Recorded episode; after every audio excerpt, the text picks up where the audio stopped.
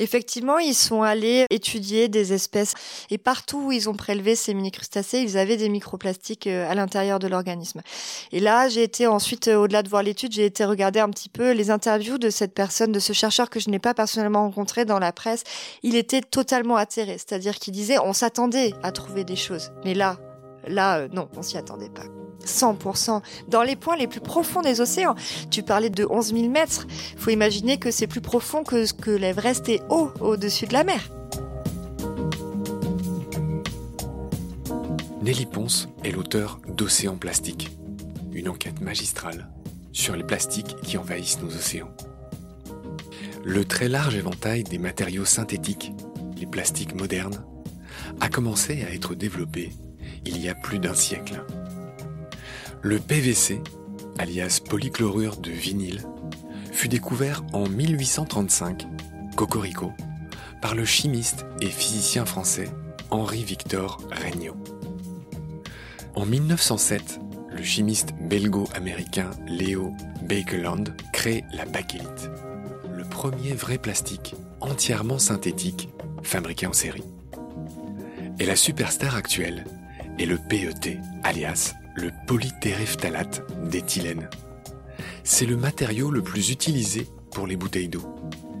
Apparu en 1992, le PET a remplacé le PVC à la fin des années 1990, réduisant au passage d'un tiers le poids des bouteilles, de 50 à 30 grammes.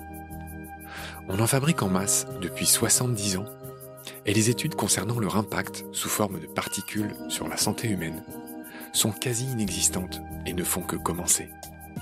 Les polymères de plastique libèrent pourtant de nombreux composés chimiques, je pense notamment aux phtalates et au bisphénol. Et certains de ces produits, vous le savez, sont dangereux. Pourtant, qui pourrait vivre sans? Deux objets sur trois de notre quotidien en contiennent. C'est le septième secteur industriel en Europe. Et dans le monde, sa production absorbe près de 5% des hydrocarbures, et ce sera 20% en 2050 au rythme actuel. Nous sommes, et c'est un truisme de le dire, une véritable civilisation du plastique. Paradoxalement, nous les utilisons très brièvement. Et c'est le cœur du problème. Près de la moitié des matières plastiques produites chaque année sont destinées à un usage unique. Emballage et objets jetables. Il n'y a pourtant aucune logique, si l'on y pense bien, à fabriquer de tels produits avec un matériau conçu pour être extrêmement durable. La moitié d'entre eux va presque directement à la poubelle, puis dans la nature, et enfin dans l'océan. On estime que 75% de tout le plastique produit depuis 1950 est aujourd'hui déchet, soit près de 6 milliards de tonnes. Baignade dans l'océan plastique avec Nelly Ponce. Chapitre 2. C'est parti. Salut Nelly. Salut Marc. J'enchaîne sur une autre partie de ton livre, sur la partie suivante, qui s'intitule La cartographie du plastique. Et la sommité que tu as rencontrée, j'aime pas ce mot, la personne que tu as rencontrée pour parler de ça, c'est un pionnier. Son nom c'est François Galgani. Tu vas nous dire qui c'est. Et ce qui m'a intéressé dans cette partie de ton livre, c'est de savoir que l'océan est pollué par des granulés. Et je voudrais que tu m'expliques d'où ils viennent. Et ce qui m'a, enfin, ce qui est incroyable, c'est le, tu disais que j'aimais bien la sémantique, c'est le surnom de ces granulés. C'est-à-dire que pour fabriquer du plastique, le point de départ, c'est des espèces de, justement de granulés, c'est ça en fait. Et ça s'appellerait les larmes de sirène. Oui, tout à fait. Donc la sous-partie dans laquelle tu abordes ça s'intitule Les larmes de sirène. C'est magnifique, mais ça décrit une réalité qui est horrible. Donc parle-moi de ce François Galgani, de cet océanographe, et raconte-moi ces histoires de granulés, euh, et pour rentrer dans cette histoire de cartographie du plastique, où est-ce qu'il est? Alors Galgani, ça a été euh, ma première interview. J'ai mis presque un an à oser aller le voir, de peur de pas poser les bonnes questions. Il a été généreux, il m'a gardé une demi-journée, il m'a raconté toute l'histoire, son histoire du plastique. Et donc pourquoi c'est un pionnier? C'est parce qu'il a été un des premiers, parmi les premiers dans les années 90, à tirer la sonnette d'alarme et à ramener les premières données, à adresser les premières grandes campagnes de récolte de données. Donc il parle des larmes de sirène, mais pas que. Et pour répondre à ta question sur les larmes de sirène, ce sont effectivement ces granulés. C'est comme ça qu'on transporte la matière première, qu'on va ensuite mélanger avec des additifs, mouler et euh, obtenir des objets en plastique. Et ces granulés, bah, ils s'échappent de plein de manières. Quand on lave au Karcher les plateformes des usines, euh, quand il y a des avaries de transport, quand euh, il y a des containers euh, qui s'échappent dans l'océan. Je crois que c'est 10 000 containers qui tombent dans l'océan chaque année. Il y a en partie des granulés, bien sûr, il n'y a pas que ça. Et donc, ça représenterait jusqu'à 10% de ce qu'on trouve dans les estomacs des oiseaux de mer. C'est ce qui m'a été dit ce jour-là. Pardonne-moi, je te fais préciser quelque chose. 10% des restes plastiques trouvés dans l'estomac des oiseaux de mer ou 10% de tout ce qu'il y a dans l'estomac des oiseaux de mer? 10% des plastique trouvé dans l'estomac des oiseaux de mer, ce qui est quand même pas mal. Hein. Oui, en effet. Donc là, c'est un exemple, c'est vraiment le, petit bout de la lorgnette, mais c'est un, exemple qui montre qu'il y a des champs d'action qui sont à la fois généraux et très grands. On parlait tout à l'heure des emballages, et il y a des champs d'action qui sont à la fois très spécifiques et très problématiques sur lesquels il faut agir. Les granulés en font partie. Peut-être qu'on en parlera aussi des textiles, des pneus, euh, plein d'autres formes de microplastiques. J'allais en parler. Donc moi, c'était une source que j'ignorais, c'est-à-dire qu'il n'y a pas que tous les bouteilles, et tous ces produits d'emballage qu'on a vu tout à l'heure que les gens jettent. Il y a aussi ces granulés qui servent à l'industrie à fabriquer tous ces produits en plastique qui eux-mêmes se perdent dans l'océan à l'état brut, alors que les objets qu'ils servent à fabriquer n'ont encore pas, été, pas encore été fabriqués. Oui c'est démentiel. Et donc, tu décris dans cette cartographie le fait que, à part ces fameux granulés, ces fameuses larmes de sirène, il y a aussi beaucoup d'abrasion des pneus, ça rejoint l'histoire en fait de la recherche sur le sujet, c'est-à-dire qu'on a longtemps cru que les plastiques c'était juste des bouteilles et des sacs euh, qu'on voyait que c'était une pollution visuelle. On a commencé à en parler dans les années 60-70, on a commencé à trouver des traces dans les oiseaux, mais on s'est dit bon c'est pas joli, c'est là, on sait pas quoi en faire la vraie connaissance du sujet, et encore, elle est totalement incomplète, elle est très récente. Donc, pour revenir sur notre sujet là qui nous occupe, le microplastique, c'est-à-dire la particule de plastique qui est inférieure à 5 mm et qui a plein d'origines différentes, on connaît son existence depuis 15 ans seulement. C'est un chercheur anglais, encore une fois, qui a mis en évidence en 2004. Et là, on se rend compte que c'est pas ce qu'on pense. C'est pas uniquement les bouteilles et les sacs qui vont se déliter et se fragmenter, même si évidemment ça existe, mais dans l'environnement, du microplastique va arriver déjà telle qu'elle. Et une des sources majeures, ça va être les lavages de nos vêtements. Oui, les gens ont du mal à se le représenter, mais à chaque fois qu'on lave des vêtements, il y a des fibres synthétiques qui s'en échappent. Oui. Parle-moi un peu de ce processus. Et tout ça se finit par se retrouver dans les océans.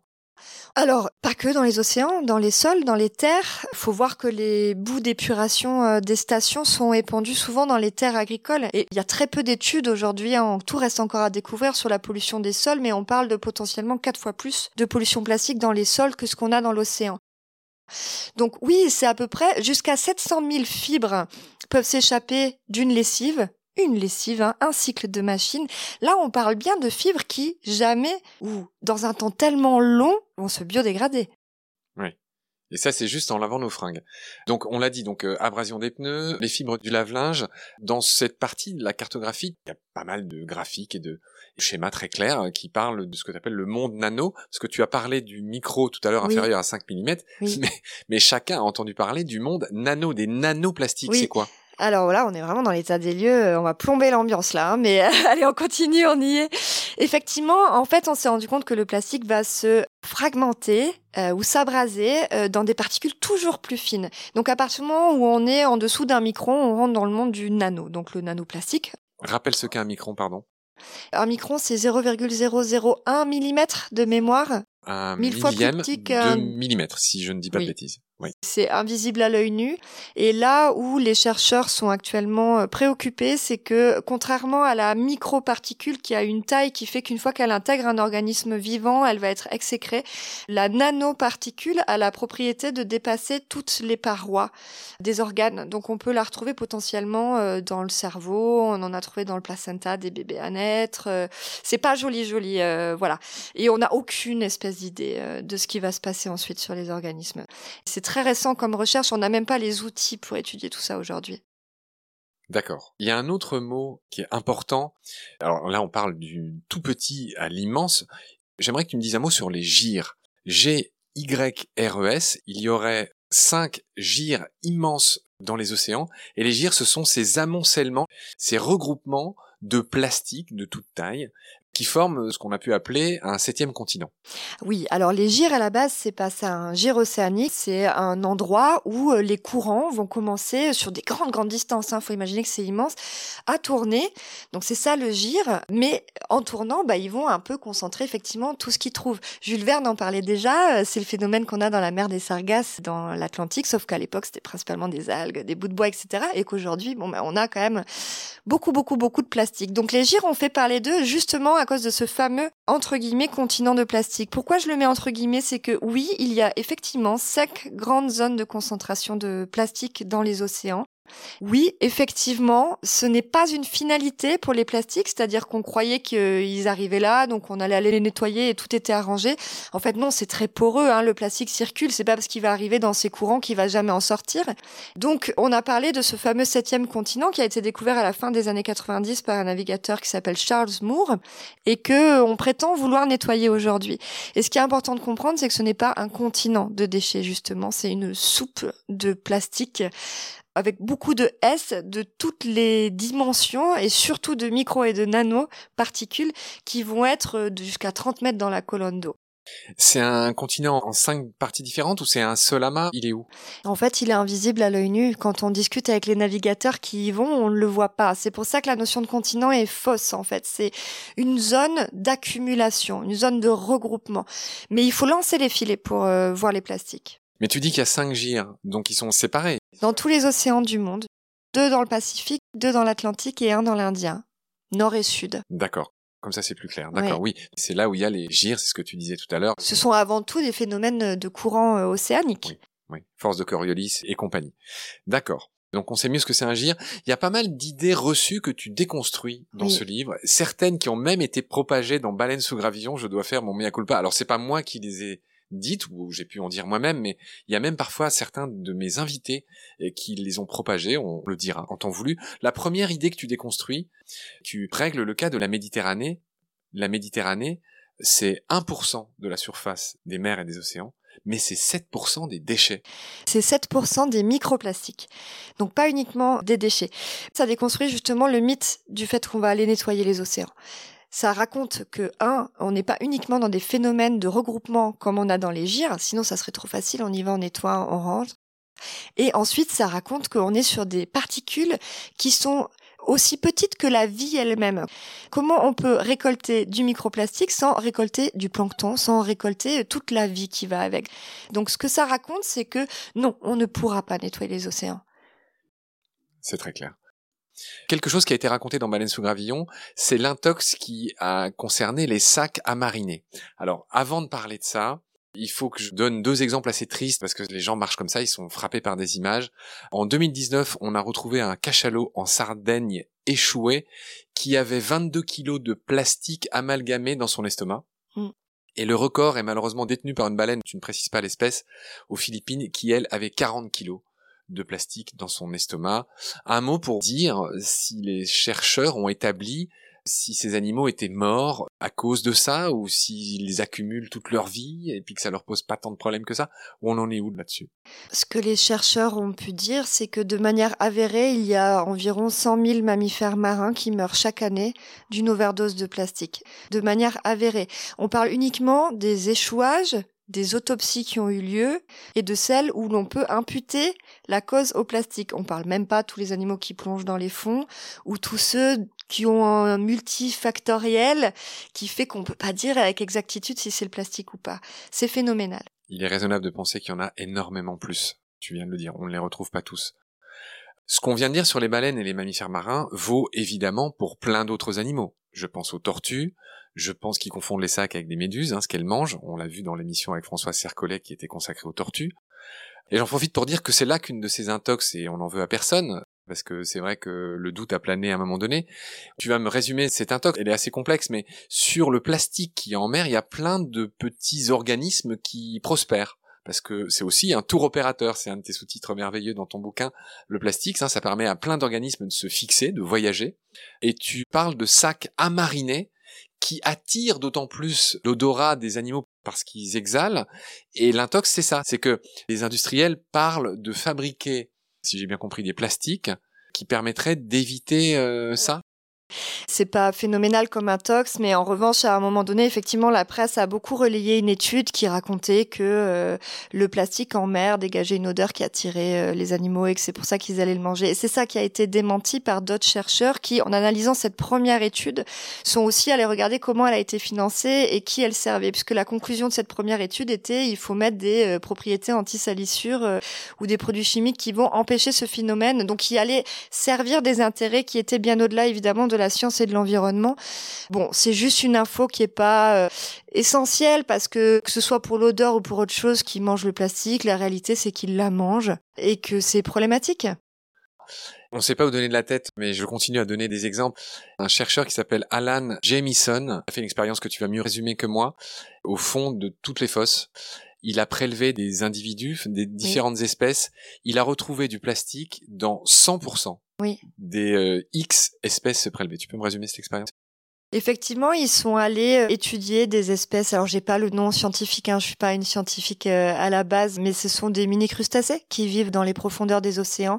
Et partout où ils ont prélevé ces mini-crustacés, ils avaient des microplastiques euh, à l'intérieur de l'organisme.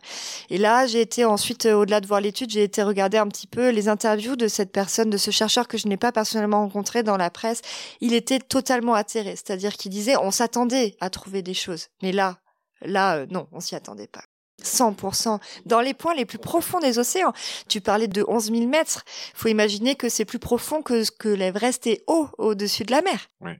Tu as dit quelque chose d'assez poétique pour sortir un petit peu du catastrophisme. Tu précises qu'il y a que quatre hommes qui sont allés à 11 000 mètres de profondeur, dont le fameux James Cameron, le réalisateur euh, d'Avatar. Oui.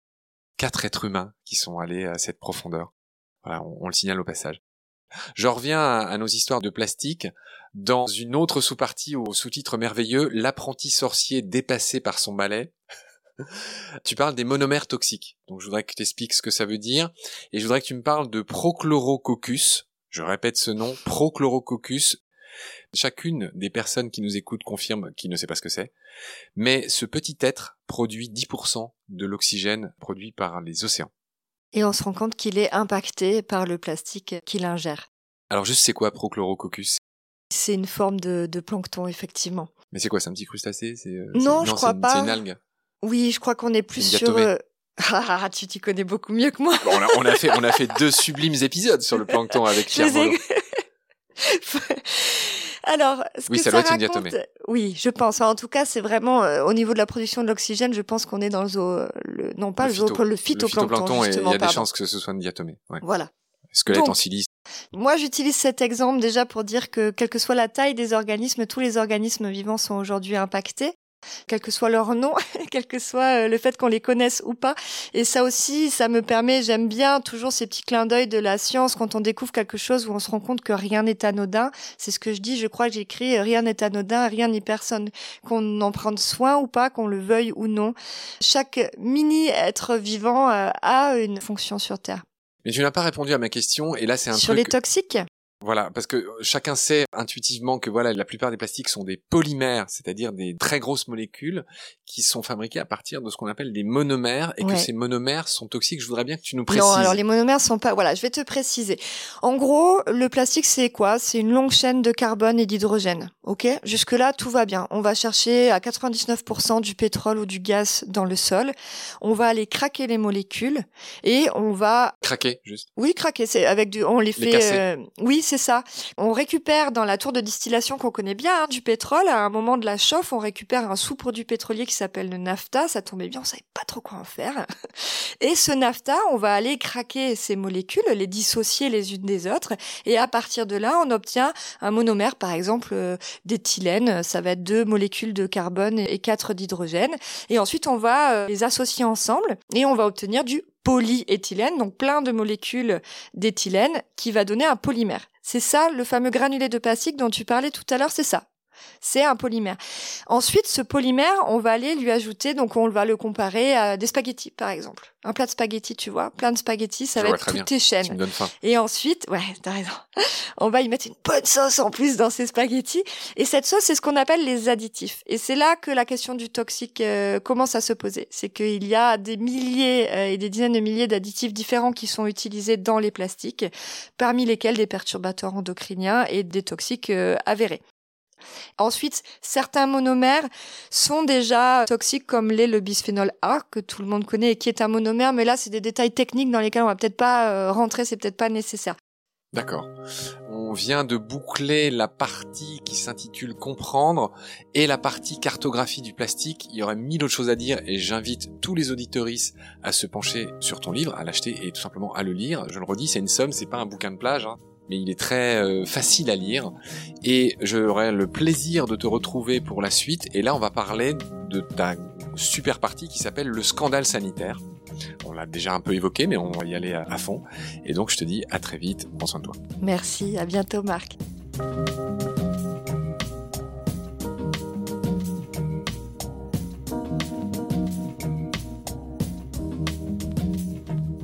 C'est la fin de cet épisode. Merci de l'avoir suivi. Merci de partager le lien de Baleine sous Gravillon et de vous abonner si vous avez aimé. Des étoiles et des avis sont la meilleure manière de nous aider. Si à tout hasard vous écoutez l'émission sur Apple Podcast, c'est-à-dire sur iPhone, ces avis anonymes, rédigés en quelques secondes, sont très importants. Au-delà de la gloriole, ils nous permettent en effet d'être plus avantageusement suggérés dans les moteurs de recherche.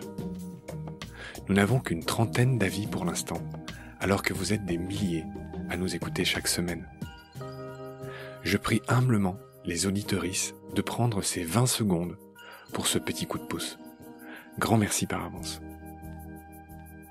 Celles et ceux qui le souhaitent peuvent aussi nous aider en faisant un don, même minime, sur le site Tipeee. Je refuse de faire de la pub pour préserver notre indépendance et votre confort d'écoute. Mais ce podcast indépendant est fait sans aucune aide. Il n'est pas monétisable et j'y consacre 200% de mon temps. En attendant de trouver un partenaire auquel je lance un appel, et avant de devoir bientôt arrêter Baleine sous Gravillon faute de financement, je remercie du fond du cœur les abonnés et les futurs partenaires qui peuvent nous aider.